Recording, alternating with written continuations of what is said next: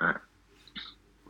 Hey guys, it's Perfect Purpose here. Today I got with me Bernard Luster from the Helsinki Roosters, and he's going to tell us a little bit about his time in Europe as well as with the Helsinki Roosters in Finland. How you doing today, Bernard? I'm doing good. How about yourself? I'm making it, man. Uh, first question: How many years have you been playing football in Europe or overseas? I've played for five years now. Okay. How many of those seasons have you spent in Finland? I've basically been there for three seasons. Uh, I went in late July, uh, my first season in 2015, and uh, now I'm starting on my third season now. Why did you choose to play in Finland repeatedly? Uh, the main reason I chose is because of the organization. I, I love the organization. I love the people around the area and the team. We have like a strong bond with, with each other. What are a few positive cultural differences you ha- you have experienced in Finland? Uh, the people are really genuine and nice once you get to know them, and like they, they open up to you. They're they're really friendly. Um, I also enjoy the public transportation there. It makes it real easy to get around. What are a few negative cultural differences you've experienced in Finland?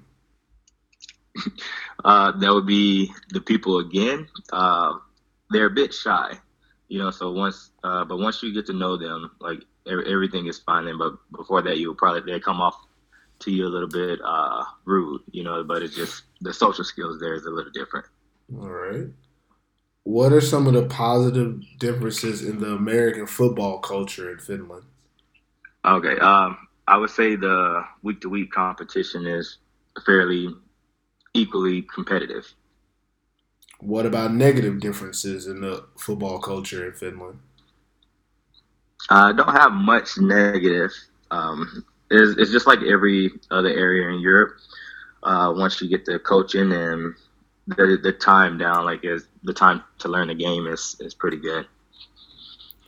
What suggestions do you have to ease the cultural transition for American imports in Finland?